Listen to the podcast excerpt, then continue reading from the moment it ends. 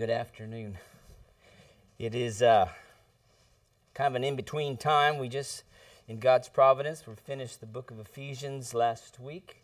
And in two weeks, I think it is the 16th, we'll be starting the book of Galatians. And in, get, in God's providence, the two weeks that we have off from verse by verse study falls on today, which is known as Palm Sunday. And then next week is, of course, the resurrection. And so today we're going to look at what is known as Palm Sunday, or other words, other titles used is the triumphal entry, where Jesus enters into Jerusalem. The why do they call it Palm Sunday? Well, from the Gospel of John, the, they cut palm branches down and laid them down before Jesus as he entered the city gates. And why do they call it triumphal entry? Is because the crowd was hailing Jesus as the king as he entered into the city. So those are simple titles given to this day. So we you can call it Palm Sunday or the triumphal entry. But this is one of the events in the life of our Lord that's recorded in all four Gospels. Um, the crucifixion and the resurrection, of course, are, but not everything in, say, Matthew is found in John. And so the synoptics and John's, uh, John's gospel often have different purposes, therefore, there's different threads of thought. But this event, the triumphal entry Palm Sunday, is recorded in all four Gospels, and I think that shows you the significance of it. And so our text today is going to be primarily Matthew. If you would turn to Matthew 21, and the, the text that's going to frame up our thinking is 1 through 11, but I have a lot to get out of my system, so I hope you're ready. Um, here's another, this text of ours here, 1 through 11, is another text in this Gospel of Matthew that points to or proves that Jesus is the rightful king of Israel, that he has a right to the throne, that he is God's king to sit on the throne. He's the, not only the king of Israel, he is the king of the world. And so here's another text in this gospel that points us to that truth. Now, for an American to come to an understanding of monarchy or king or queen, it's hard for us sometimes because we're a nation that began in rebellion against a king. We, we threw out the English king, right? We didn't want any king. And so we established a government that's representative, and we purposely don't want a king. And so we really revolt against such an idea. But it's different for God, it's different uh, in other places of the world. And God is, He is the king, He is the king of heaven. He has a kingdom of which he reigns over. And, and there's different aspects to his kingdom, but there is the kingdom of God, and he is king. So, in order then for us to understand the significance of Matthew 21, 1 through 11, which is our version of the triumphal entry, I think we need to recall briefly, but enough, of Israel's history. And I want us to walk through this kind of like skipping. We don't want to take our time and look at all the rocks, but we're going to skip through here with some to make some ground. But I want us to see why Matthew 1 or 21 1 through 11 is so significant, not only to Israel, but to the church, to us, and for eternity. And so I want us to settle down and think with me and follow me along here. As you know, God, back in Genesis 12, chose Abram who would later be called Abraham, to become a great nation. He says to Abraham in 12:3 that in you all the families of the earth will be blessed. The nation will become a reality through Abraham's sons, Isaac and Jacob. Jacob, who is later cha- name is changed by God to Israel. And by the end of Genesis, the first book of the Bible, Israel's family consists of 70 persons and they are residing. Remember, there was a drought, there was a famine, and so Jacob went ahead of his people. God sent the rest of the Israelites down into Goshen, Egypt, and there were 70 persons in total. And there, by God's providence, they spent over 400 years in slavery to Egypt. And while they were there, they just grew in number. And when God raised up Moses in the first part of the book of Exodus to deliver them, they had grown to over 600,000 men of fighting age. In fact, it was 603,550 men, 20 years and up, who were able to fight as warriors. They began with 70. In 400 years, they have over half a million warriors to fight. It is estimated that those are just the men 20 years and older. It is estimated that the total population of Israel at the time of Moses could have been as up to 2 million people. If that's a little high, maybe a million and three quarter. So the nation, God's faithfulness to produce a nation of Israel is shown in the first book, in the first part of Exodus. And as you remember, God did great, powerful feats to destroy Egypt and to deliver Israel from the bondage, the ten plagues found in the book of Exodus. And God Himself, by a cloud and by a pillar of fire, led out His people from Egypt and eventually into the land that He promised to Abraham, Isaac, and Jacob, known as Canaan. God, at the foot of Mount Sinai, gave them laws, and He continued to give them laws through the book of Leviticus. He gave them laws to govern their everyday life and their worship. And He ruled over them, God did. He protected them. He provided for their every need in the early days. If you remember, manna from heaven for 40 years, water from a rock, whatever they needed, God provided. He fought their battles. In fact, if you remember, the last great event of the Egyptian troubles is God drowned the whole Egyptian army in the Red Sea. Now, Moses in the book of Deuteronomy prepares Israel to take the land. And I'm just going to rifle off some of these verses so that you hear what's going on. So this is this is now Moses talking to the second generation who's about to go into the land to take it because the first generation was unfaithful and they wandered for 40 years. God through Moses and Moses going to prepare Israel to take the land. Says in Deuteronomy 1:30, "The Lord your God who goes before you will himself fight on your behalf, just as he did for you in Egypt before your eyes." And in the wilderness where you saw the Lord your God carried you, just as a man carries his son, in all the way in which you have walked until you came to this place. Moses continues in Deuteronomy 3, verses 21 through 22. I commanded Joshua, Moses is talking, at that time, saying, Your eyes have seen all that the Lord your God has done to these two kings. They defeated two kings outside the Canaan as an example of what he's going to do when they go into Canaan what God has done to these two kings, so the Lord shall do to all the kingdoms in which you are about to cross. Do not fear them, for the Lord your God, now listen, is the one who is fighting for you. That's a constant thread throughout the Torah. God is the one fighting for you. God, God will do the battle. The battle belongs to the Lord.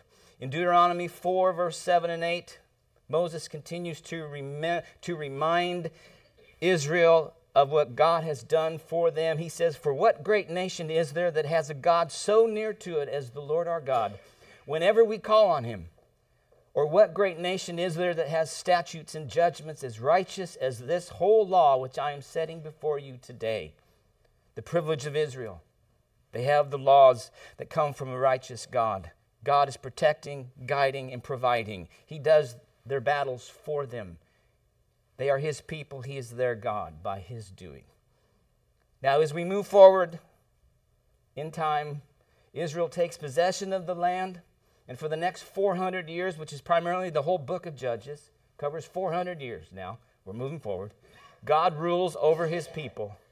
They constantly disobey him. They're made subjects to the Philistines. They cry out in repentance. God raises up a judge to rescue them, and that's the cycle of the book of Judges 400 years worth. Samson is an example of that.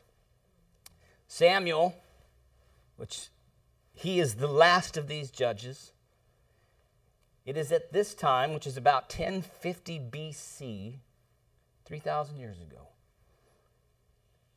the people of Israel showed the darkness of their corporate heart.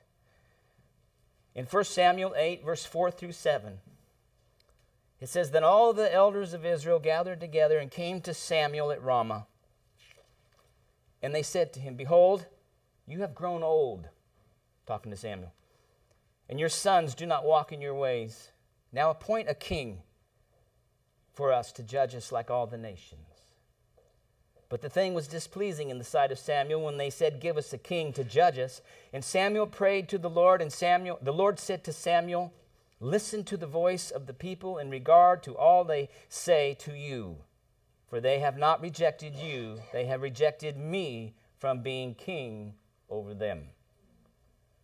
So, asking for a human king like all the other nations is rejecting God's kingship over them, and God has been their king for over 400 years. After 400 years of their existence, Israel has a human king for the first time, like all the other nations around them. They chose Saul. He's head and shoulders above everybody else, just like we would, right? We want the biggest, baddest, good looking dude to go before us, right? They chose Saul. He failed miserably because he did not obey God, he did not love God, and God rejects him. In 1 Samuel 13, 13 through 14, Samuel s- said to Saul, You have acted foolishly. You have not kept the commandment of the Lord your God, which he commanded you. Now the Lord would have established, for the Lord would have established your kingdom over Israel forever. But now your kingdom shall not endure. The Lord has sought out for himself a man after his own heart, and the Lord has appointed him as ruler over his people, because you have not kept what the Lord commanded you. In 1 Samuel 15, verse 26, but Samuel said to Saul, I will not return with you, for you have rejected the word of the Lord, and the Lord has rejected you from being king over Israel. To whom the Lord chose for himself, who God appointed, of course, is David the shepherd boy, the son of Jesse. In fact, the Lord made a covenant with young David. As you know, 2 Samuel 7 13 and verse 16 speak of this known as the Davidic covenant. You have the Abrahamic covenant, you have the Mosaic covenant, you have the, the Davidic covenant, the new covenant. Okay, here's one of the major covenants of God. It says in 2 Samuel 7, verse 13, making a promise to David, he says about future descendants, He shall build a house for my name, and I will establish the throne of his kingdom forever. Verse 16 says, Your house, David, and your kingdom shall endure before me forever. Your throne shall be established forever. God makes a promise to David that he would have a descendant to sit on the throne of Israel as king forever and ever and ever. Now, the throne of Israel was appointed, reserved for the house of David, as we just read. No other line had the right to reign over Israel. This is an eternal covenant and never ending covenant to this very day for all eternity. This covenant is binding, as is the new covenant. The fast forward our time now. For the next 400 years plus, Yahweh remains faithful, though Israel proves to be unfaithful time and time again. The kingdom is divided after Solomon's licentious, godless practices and ways.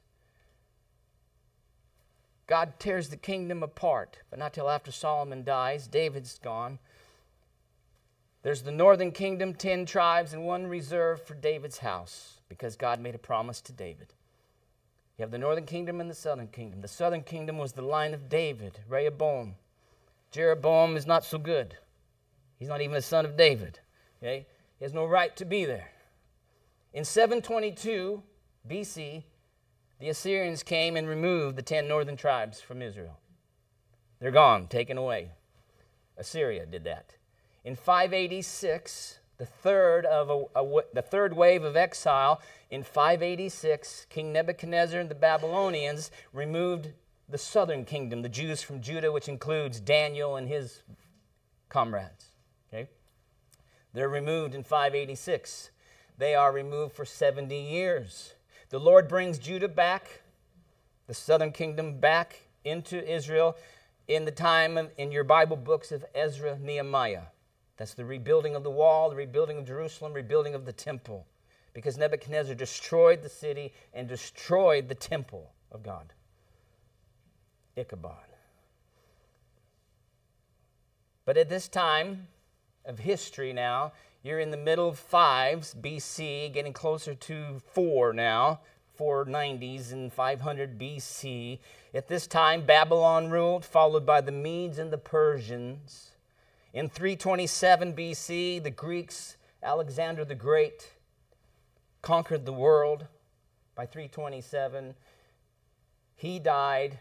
His four generals now have taken over the, the world. It's parceled out, including Israel, including Palestine. All this is to say, the Jews, since Nebuchadnezzar's exile, has not had a Jewish king over it, though God made a promise to David to have one sitting on the throne.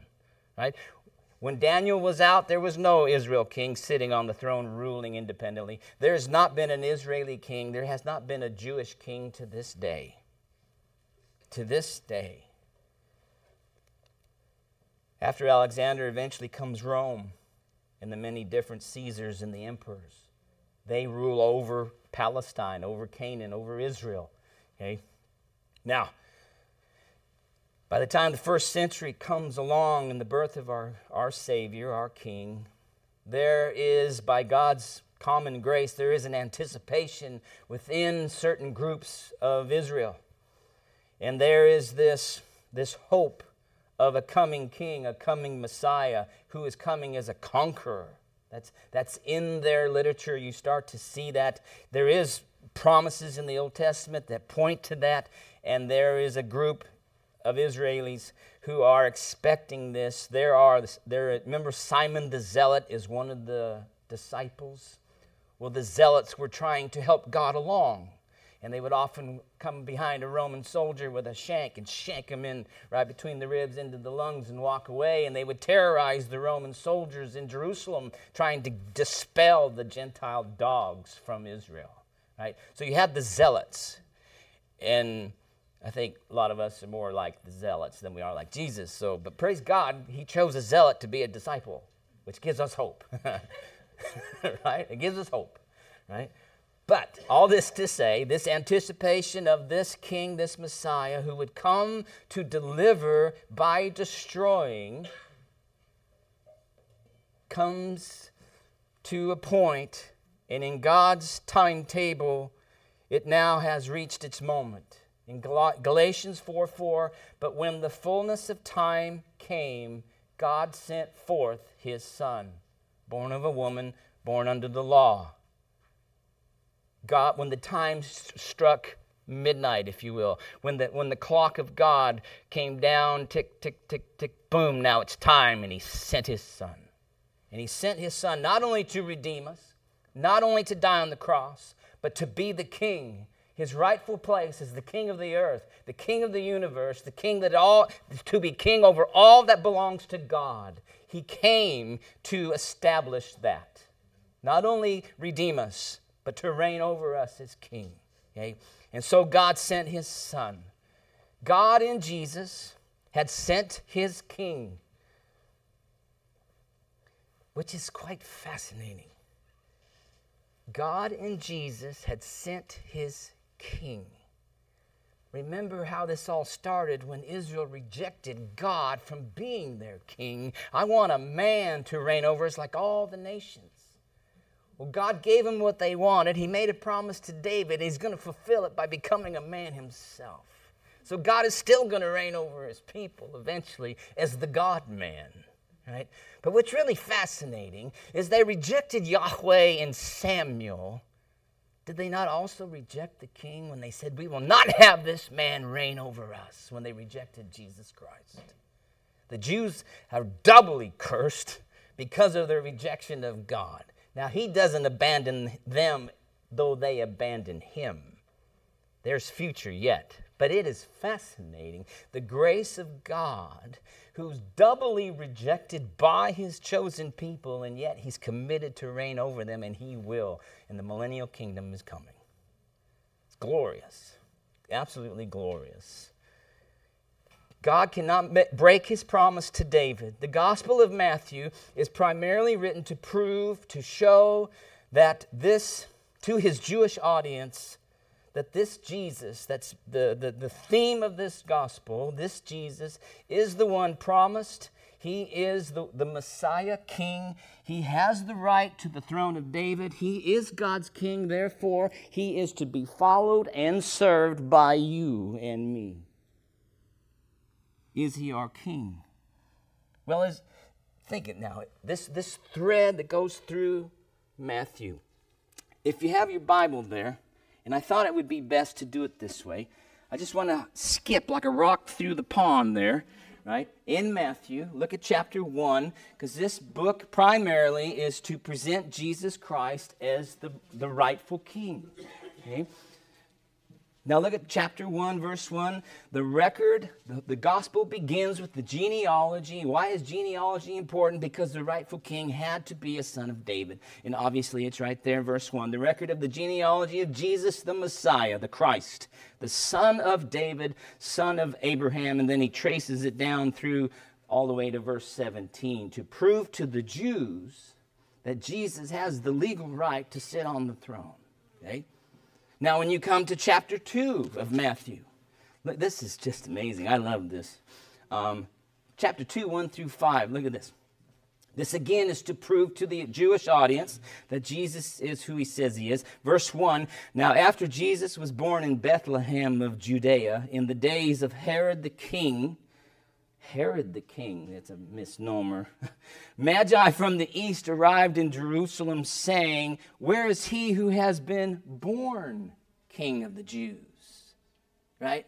This king who's sitting, named Herod, has no right to the throne. It belongs to the son of David. Where is the one who was born king of the Jews? The one who is the son of David. Look what he sees right here, the Magi, verse 2. For we saw his star in the east, and we've come to worship him the one born king. Verse 3 When Herod the king, emphasis, heard this, he was troubled. Yes, he was. He was troubled deep in his spirit because he knows what this means. And all Jerusalem with him, because when Herod's troubled, everybody else is troubled, right? Verse 4 Gathering together all the chief priests and scribes of the people, he inquired of them where the Messiah would be born.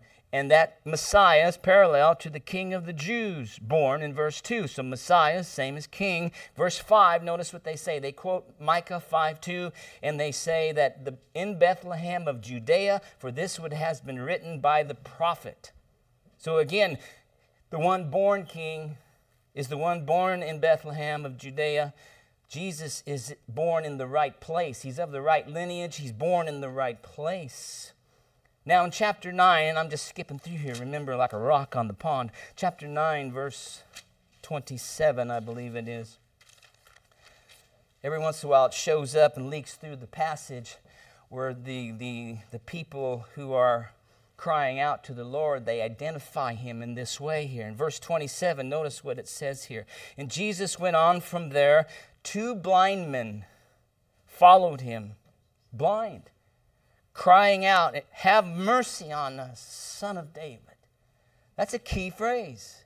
They, these people cannot see, and yet they can see that he is the son of David. God has done that. God has opened their eyes. God has proven to their heart that this one that they are following, though they cannot see physically, he, they know him to be the son of David. They know him to be the Messiah. Have mercy on us, son of David. Matthew 16. Uh, just a couple more here. This is Peter's confession. Look at what it says here. Now remember, this is all in line of Israel's history and God's promise of a king. Matthew 16, verse 13. Now, when Jesus came into the district of Caesarea Philippi, he was asking his disciples, Who do people say the Son of Man is? Who do they say that I am? Verse 14, they said, Some say John the Baptist, others Elijah. Notice prophets. Others still Jeremiah or one of the prophets. That's not good enough. Verse 15, he said to them, But who do you say that I am? There's the question for you and I. Who do you say that he is? Verse 16, Simon Peter answered, You are the Christ, you are the Messiah, the Son of the living God. Well, this is recorded again as, as another evidence that points to this person, Jesus. He is the promised Messiah. These different people are identifying him as such Son of David, the Messiah, Son of the living God. Um, he's of the right lineage, born in the right place. These people are recognizing him, identifying him. It's fascinating. Matthew 27. Please. This is after our text, of course, but Matthew 27, just one more after this one. Matthew 27, verse 11. This is now he's on trial. Verse 11, he's, now Jesus stood before the governor, and the governor questioned him, saying, Are you the king of the Jews? That's pretty point blank. I wonder what he's going to say. Well, there it is. Jesus said to him, It is as you say. Yes, I am the king of the Jews. I am the son of David. I am the promised one. I am the Christ. I am the Messiah. It doesn't get any clearer than that. He is the Messiah. He is the promised one. Then, of course, in Matthew 27 37, in the placard that's over his head as he hung to the cross, and you'll have to come Friday to see more about that, right? Our Lord hangs there, and the placard over his head is this. Here's his crime, right? In verse 37, it says, This is Jesus, the King of the Jews.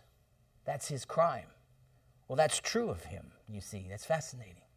But all that to say then is you come to our passage in Matthew 27, or 21, Matthew 21, as you come to the triumphal entry here, our passage, it's another reason to believe that Jesus is the rightful king, and therefore we must submit to him and we must serve him. And there's gonna, I'm going to break this up real quickly in three parts. There's the preparation for his entrance in Matthew 21, 1 through 4. There's the presentation in his entrance in verses 5 through 7. And finally, there's the proclamation in his entrance in verses 8 through 11. Let's read through this real quick and then we'll break through. Um, Matthew 21, verse 1 and following to 11. When they had approached Jerusalem, they had come to Bethphage at the Mount of Olives. Then Jesus sent two disciples saying to them, Go into the village opposite you, and immediately you will find a donkey tied there and a colt with her. Untie them and bring them to me. If anyone says anything to you, you shall say, The Lord has need of them, and immediately he will send them. This took place to fulfill what was spoken through the prophet. Verse 5 Say to the daughter of Zion, Behold, your king is coming to you, gentle and mounted on a donkey, even on a colt, the foal of a beast of burden. The disciples went and did just as Jesus had instructed them, and brought the donkey and the colt and laid their coats on them, and he sat on the coats. Verse 8 Most of the crowd spread their coats in the road, and others were cutting branches from the trees and spreading them in the road. The crowds going ahead of him and those who followed were shouting, Hosanna to the Son of David!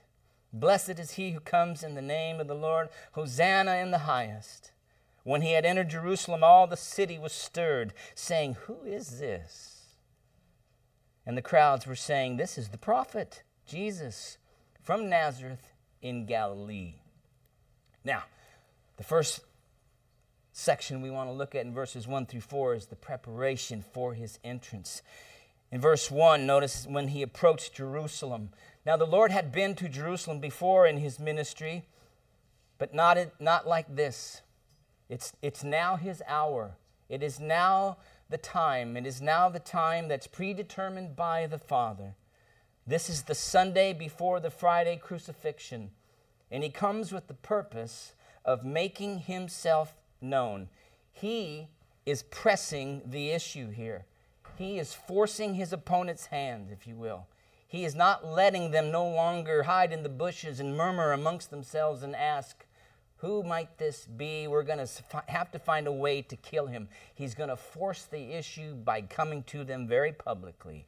And so he comes in this way.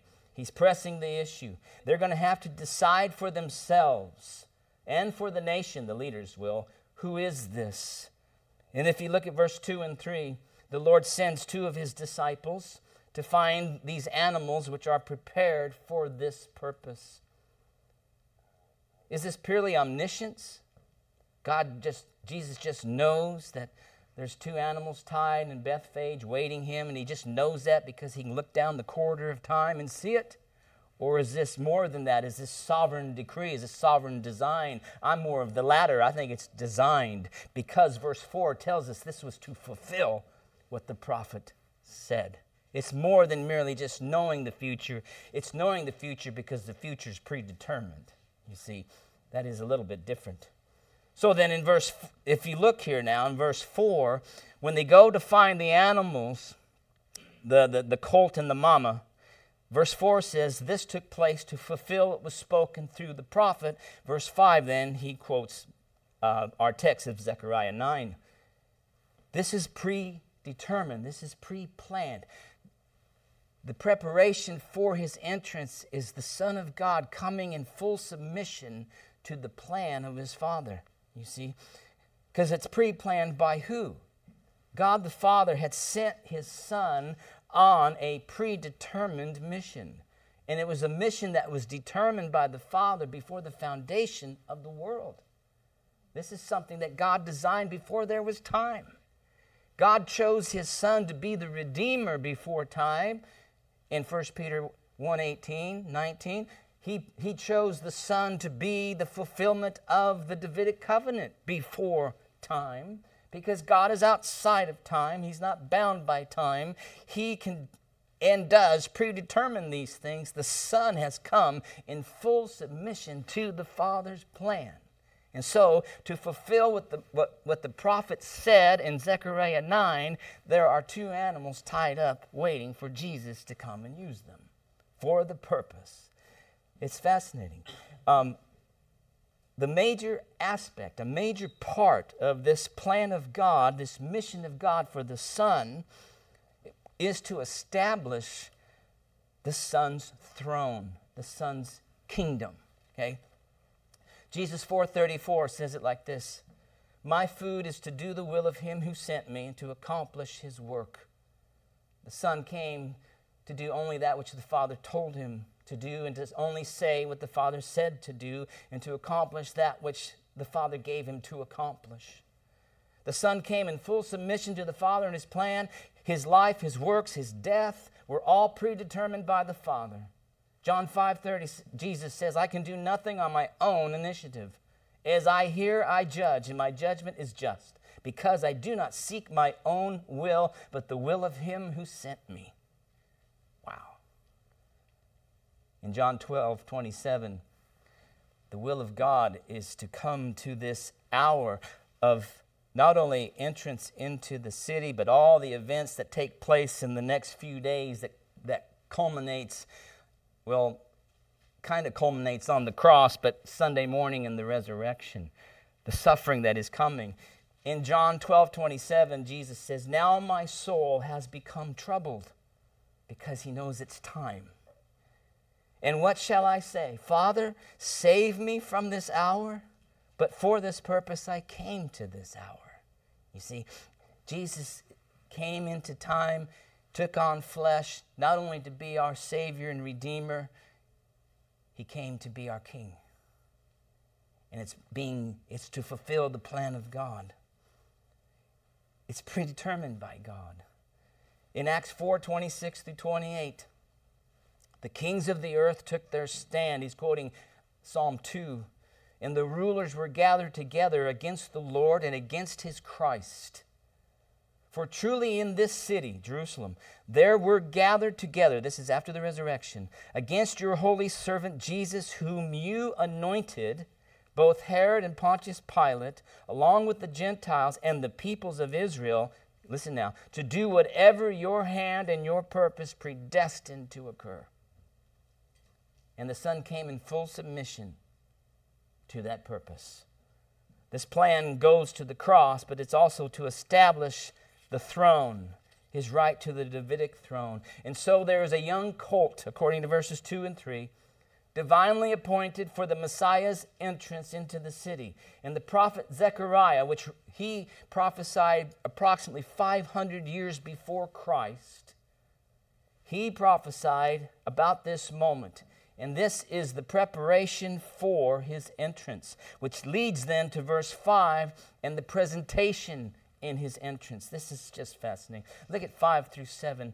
Say to the daughter of Zion, Behold, your king is coming to you, gentle and mounted on a donkey, even on a colt, the foal of a beast of burden.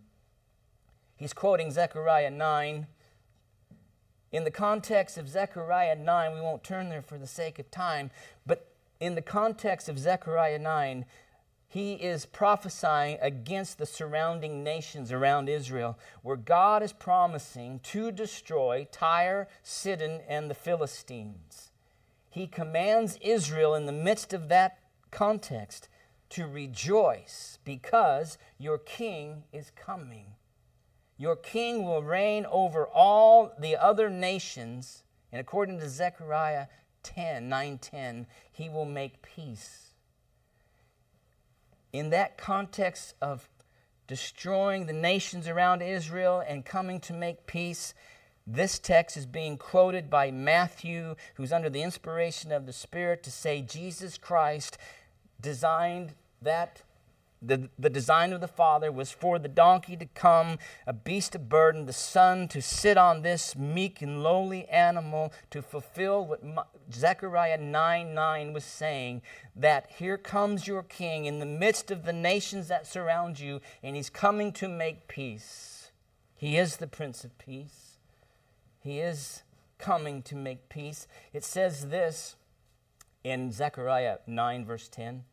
I will cut off the chariot from Ephraim and the horse from Jerusalem, and the bow of war will be cut off. What is he talking about there?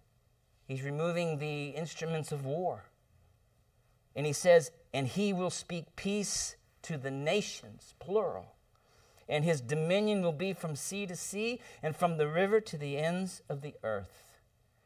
That prophecy is what's being fulfilled here in Matthew 21, verse 5. In other words, how do you know, Israel, that this great king of peace is coming? How do you know he's here? Well, I'll tell you why. He's entering Jerusalem mounted on a donkey. That's fascinating. He comes not on a big, powerful, high prancing stallion or a golden chariot. He doesn't come even with swords or weapons. He comes on a donkey, and not only a donkey, but on a colt, a foal. And according to Luke, it's a foal that had never been sat on before, which is kind of a whole other version of Jesus in this way. He even controls the tendencies of a young colt. I've been on a lot of young colts before, and they don't want you there, right? But Jesus didn't have a problem, right? Because he is Lord over creation. He can say to a colt, hey, just carry me. Let's fulfill the prophecy. Carry me through the city, right? He comes on a donkey, on a colt, which is just fascinating.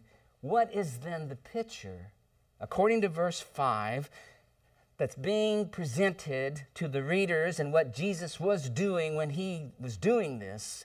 What is the picture before us? Why does God choose such a lowly beast of burden to present his king?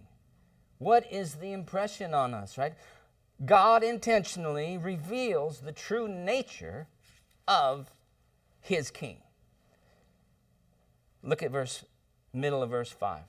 You see, at least my New American Standard says, He is gentle and mounted on a donkey. This is entirely different than what the Jews were looking for, or even you and I would be looking for. The Romans are powerful and brutal. How are they overcome? God says, by the one who enters on the foal of a donkey. This is your sign, Israel. Behold your king. Right? Now, don't we like to follow the best? Yes, we do. We like when our football team wins the Super Bowl right? Yeah, we made the right choice, man, right? We didn't choose the Raiders, we chose the Chiefs, right? Because um, cause that kind of, you know, if, if my team would win the Super Bowl, you'd know about it, right? Because I'd be hard to live with, right? we like to choose the winner. That's why Israel cho- chose Saul as their first king. He was head and shoulders above, and they want that big and strong and powerful right? We want we don't want someone who's like a little old grandpa staggering around who can't speak words, right? That doesn't do much for our psyche. That doesn't do much for my American pride, does it? I mean, let's be honest here, right? Speak to me, right? We don't like that, right? Put a man in there. This guy needs a vacation, right? That's just how it is. Because who in their moxie wants to follow that dude? I want a, I want a Navy SEAL, man. Let's get after it, right? Where's Alexander the Great? That's who I want to follow right? But look at what God does. He shows up with no stately form, Isaiah 53 says, He wasn't even handsome, right? He's probably short and, well, whatever. right? He didn't have a stately form. He wasn't the pick of the litter, no matter what you want to say about him. Because the way you want to say it is for yourself, not for him, right? Because he shows up in this, this stature of humility. That's fascinating. He says to Israel, to a nation that has been oppressed for over 500 years, looking for a deliverer, and the riding on the donkey is God's sign to them. There he is. No, no, that's not him. right? No, that's him. That is him. He is gentle. Another word could be meek. The donkey symbolizes, it's like a parable, right? How lowly and meek he is. Now, he's not weak as in impotent. He's not arrogant. He's not proud. He's not braggadocious. He's not coming in regal or majestic glory, though he certainly is worthy. This is Philippians 2 in its finest, right? Where he says, I've set aside my, my prerogatives and my glory in order to come to be a servant. Here he comes, a humble king, not a regal, majestic one. There is a time coming, though, isn't there? When he comes in a very different manner, the manner we more like, right? He'd be on a white horse, and he's got a sword in his hand. Yeah, he's from Scotland somewhere, I'm sure, right? Matthew 25, listen to Matthew 25. When the Son of Man comes in his glory and all the angels with him, then he will sit on his glorious throne. Very different than this text. All the nations will be gathered before him. He will separate them. He will separate them one from another as the shepherd separates the sheep from the goats. That's the second coming of Jesus. In Second Thessalonians, it speaks of the same time and it says in verse 7 of Second thessalonians 1 and to give relief to you who are afflicted and to us as well when the lord jesus will be revealed uncovered from heaven with his mighty angels in flaming fire. Glory right? Sign me up right when he comes verse 10 of thessalonians he says this when he i love when he comes to be glorified in his saints on that day and to be marveled at among all who have believed. He's coming in such a fashion other than his first coming. And when he comes in his second coming, it's with the glory of the angels, the glory of his Father, and radiant, majestic, regal glory. And he's coming to be marveled at. We will be stunned. We will be shocked at how majestic, how radiantly beautiful is the Son of God, the King. But in his first coming, he comes on a donkey. He comes on a colt of a donkey. Wow. Very opposite, very different. And the presentation that we're looking at here in verse 5 is that the king is coming to you on purpose, and he, his nature is gentle, as is proven by his mount, the colt, the donkey. So his, his, his uh, presentation here is just in line with the rest of the gospel in that Jesus Christ came in a humble fashion. Listen to some of this. Matthew 9 36. He looked out over the people after he healed many and cast out demons. 936, seeing the people, he felt compassion for them because they were distressed and dispirited like sheep without a shepherd. Someone so glorious, and yet he has concern for us who are lowly. That's awesome. Matthew 11, 28, 29, very familiar text. Jesus says, Come to me, all you are weary and heavy laden, and I will what? I will give you rest. Take my yoke upon you and learn from me. Why? For I am gentle, same word, and humble in heart, and you will find rest for your souls. It is the nature of our King that he is humble and meek. and gentle. And the older I get, the more I appreciate that. and the more I want to be like him. Matthew 19, his meekness is shown. Listen to this. This is is glorious. Matthew 19, 13 through 14. Then some children were brought to him so that he might lay hands on them and pray. And the disciples, young bucks, you know, rebuked the children. It's like, get out of here. You're bothering the king, you're bothering the master. But Jesus said, Let the children alone. Do not hinder them from coming to me. Why? For the kingdom of heaven belongs to such as these. Is that not glorious? The king is like that, and those who make up the kingdom are like that. The pride will, the proud will not enter the kingdom of God. I guarantee you, they will not enter the kingdom of God. Because he brings low, and he resists the proud. He says, For I am gentle and humble in heart, for you will find rest for your souls. Awesome. Let the children come. And in Matthew 20, would you look there with me, please? Just the, the text before our text in Matthew 20, verse 24. This is where you remember the mother of one of the disciples came and said, Hey, by the way, Jesus, make sure that my boys are on either side of you when you come in your glory. So she had expectations of some powerful displays, you know, and some, you know, some perks, right? Show me the bennies, you know. Um, so she wants to make sure her sons, like a good Jewish mama, she wants her sons in those places.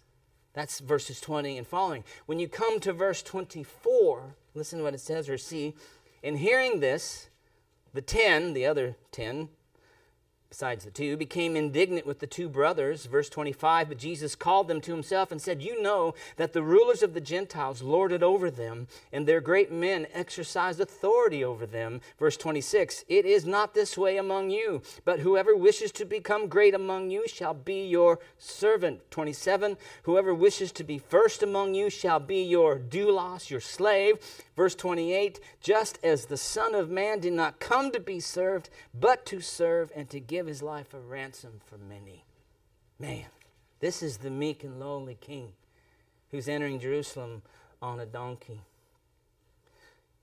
In 20, verse 34, look at what this is after the, the there's some men who cried out in verse 30 of chapter 20 there, Lord, have mercy on us, son of David. Jesus asked him, What would you like me to do for you? In verse 32, verse 33, they said, Lord, we want our eyes to be opened. In 34, he says, No, I don't have time for you. I'm the king. No, he didn't say that. Look what he says. Moved with compassion, Jesus touched their eyes, and immediately they regained their sight and followed him. I want a king like that. Don't you? Yeah. We all want a king like that. Well, there he is. I'm glad you want one like that. There he is, right? Behold your king, Israel. So this is your king, Israel. Take a good and careful look at it, him. Look at verse 6 and 7 of our text. Verse chapter 21, verse 6 and 7. The disciples went and did just as Jesus had instructed them. Verse 7 and brought the donkey and the colt and laid their coats on them, and he sat on the coats. And then in verse 8, most of the crowd spread their coats in the road, and others were cutting branches from the trees and spreading them in the road. And here's the proclamation. We go from preparation to this humble presentation. Now, here's a bold proclamation. Look at what it says here. The people were moved with a passion to proclaim that Jesus is the Messiah. But look at what their response is in verse 8.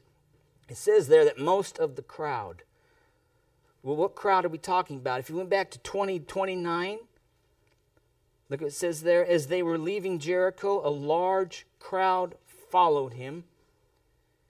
Most likely, it's in the thousands of people.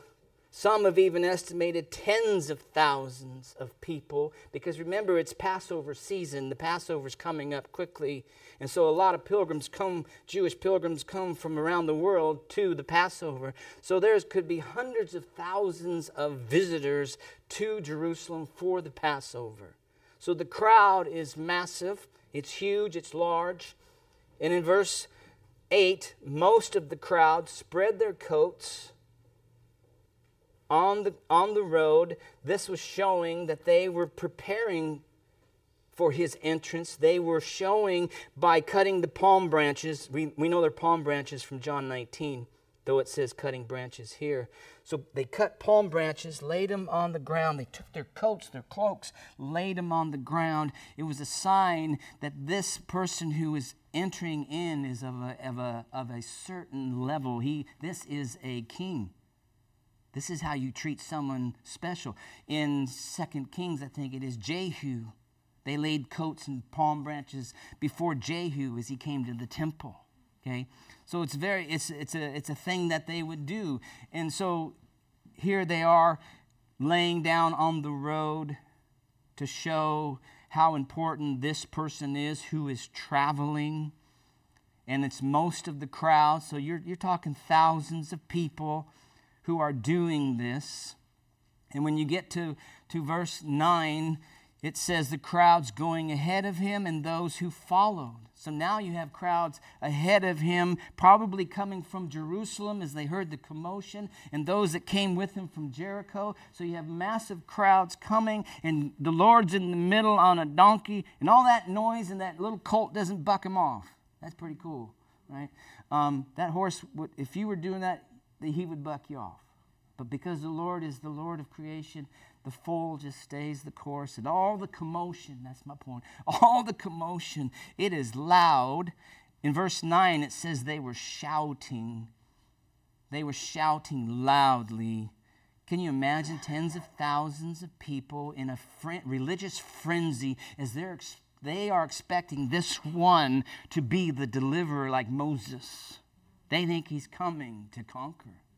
And so there's a frenzy going on right and so this, they're exclaiming this, they're, they're proclaiming this. And the palm branches that go down before them, it, res, it resembles Revelation 7. If you, it, I know Max knows this. 7 9, right? After these things I looked in Revelation 7 9, and behold, a great multitude which no one could count from every nation and all tribes and peoples and tongues, standing before the throne and before the Lamb, clothed in white robes, and palm branches were in their hands signs of salvation and victory and peace. They cried out with a loud voice, saying, Salvation to our God who sits on the throne and to the Lamb. You see, they're just, they're, that's just what they did in the Middle East, in Israel. So they are acknowledging by the palm branches, right, in their coats, that this, this they're, they're, they're hoping this is their Messiah. Now they're preparing for the Passover. What, what is the Passover commemorating? Moses coming and delivering Israel from Egyptian bondage. And now here comes the Messiah who's coming to do the same in their minds. So you can just imagine the frenzy. It's a fever pitch, and the anticipation is growing. And there's the great crowd that comes behind him, and there's one that goes before him as they come towards the city and, and the way the, the, the verbs are, they're continually cutting these branches and they're continually shouting this proclamation. And let, notice what they're proclaiming in verse 9. They're proclaiming what it says in Psalm 118, verse 25 and 26. It's, and he says, Hosanna to the Son of David. Hosanna basically means save now. Lord, save. Lord, act now and save. That's the idea in the Hebrew, right? It's, it's, to, it's to act now in deliverance. It tells you what they're expecting, okay? It, so as, as the crowds are proclaiming this, Hosanna to the Son of David, it, at the same time, it is this praise. Not only save now, deliver us, but it's praise to the Son of David. They're, they are saying this in their minds. They don't understand all that they see because the donkey should have been a clue that he's not coming to do what they had hoped he was coming to do. But they are caught up in a frenzy and they're crying out and, pro- and proclaiming Hosanna to the Son of David. They didn't understand his meekness. Therefore, they thought he was coming to save them from Rome physically. They weren't interested in being saved from their sin, but that's why he's coming. Because Friday he will be crucified for their sin. And they're praising him. They proclaim him as the son of David. He is, they are recognizing and proclaiming him as the Messiah, King, and what they are shouting is written down in Psalm 118, 25 through 26. We won't go there, but it, the Psalm of 118 basically is a psalm that speaks of God's salvation, his rescuing of his people when they pray, and he's rescuing them from their enemies. That's Psalm 118. They overlooked his presentation of humility and they made this bold proclamation that he's coming to deliver from Rome physically. Now, it's interesting to note here, right, that in our text, there's no record of Jesus trying to disallow this. He's not rejecting their claim. He's embracing it, even though they don't fully understand it. He's embracing it because his hour had come. He is pushing the envelope. Because if you notice in Matthew 21, 14 and 16, look at, look at 14 and 16 real quick. This is in the temple.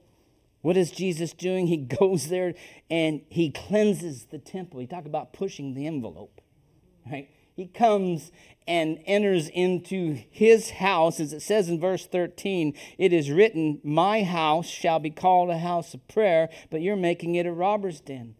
Whose house? he's talking he's calling the temple of god his house right my house you have made into a den of robbers and so he comes and he cleanses them but look at 14 15 and 16 and the blind men and lame came to him in the temple public as you can get and he heals them verse 15 but when the chief priests and the scribes wonderful religious leaders saw the wonderful things that jesus had done and the children were shouting in the temple. Notice what they're shouting Hosanna to the Son of David. They became indignant. Why? He says in verse 16, notice please. And he said to him, the, the leader said to Jesus, Do you hear what these children are saying? And Jesus said to them, Yes. Have you never read? Psalm 8, right? Out of the mouth of infants and nursing babies, you have prepared praise for yourself. You see, he's not now reluctant to force the issue because Friday's coming. And the purpose of his coming is just four days away, five days away. And so he's pushing the envelope. He's pushing the envelope. And he's coming riding on a donkey, identifying as Messiah. He's allowing their misproclamation to go and ring throughout the city to awaken the religious leaders of Israel to pay attention to him and come. He goes to the temple and he cleanses the temple. He goes there and allows the children to praise him and doesn't shut them down. It's fascinating. All that to, to force the issue. He has come to die. It is God's will to go to the cross. The devil wants to keep him from the cross. Let's get this right. God wants him on the cross. The devil wants to keep him from the cross. And so he comes in this boldness to force the issue. It's very fascinating. Now, if you remember when they said there in verse 16 of 21, Do you hear what these children are saying? And Jesus doesn't shut them down. Now, you compare that with what Jesus said to his disciples back in chapter 16 of Matthew, verse 20, after they acknowledged that Jesus is the Christ, the Son of the living God. Jesus warned the disciples that they should tell no one that he was the Christ because it wasn't his hour. It wasn't the time. But here in our text, it is the time. Now, notice as we now got to finish this in 10 and 11, notice, the, notice how the city is responding to this proclamation in verse 10. When he had entered Jerusalem, and all the shouting and commotion, all the city was stirred, saying, Who is this? The word stirred is too, it's too, it's too too settled, stirred. It's a word that's used to speak of something that has been shaken by an earthquake. Right? It's not just stirred like you're stirring your coffee. These people are rattled to the core of their being like they're in an earthquake. like they've been in a tornado, a mighty wind. One translation has it wild with excitement. That's a little different than stirred, right? Or was thrown into commotion. I guess stirring does that, but you know what I mean. They were, they were radically upset because of what they're seeing and they're hearing. That this one who's coming, they are recognizing him as the son of David, the promised Messiah. And they say, Who is this? As though they don't know who Jesus is, but they want to know more. What, who exactly is this? Well, look at verse 11. He says, And the crowds were saying, and they were continually saying, This is the prophet Jesus from Nazareth in Galilee. This shows to what depth they understood who he was. Yeah, he, he's, he's at least a prophet. he's far greater than prophet. Notice they don't mention where he's born, his kingship. That, they, here's the prophet from Nazareth. He's at least that. You see, they don't fully understand who he is. But let's close our time with this. He is the king. He is the king. He is the king of kings and he is the lord of lords. He is the one promised in Daniel 2:44. In the days of those kings, the God of heaven will set up a kingdom which will never be destroyed. And that kingdom will not be left for another people. It will crush and put an end to all these kingdoms, but it will itself endure forever. That was, that was a vision given to Nebuchadnezzar, interpreted by Daniel. That's, that statue, you remember the head of gold and such. There is a coming kingdom. The stone that's cut without hands is Jesus Christ, and he's coming to establish that kingdom forever. He is the earth's final and rightful king. Couple, couple passages just to read by it. It's just stirring to me. This in our text of Matthew 21, obviously, is before the cross. He came as the king. He goes and lives as the king. He'll go to the cross as the king. He'll be in the ground as the king. He'll be raised as the king. And he'll be forever the king.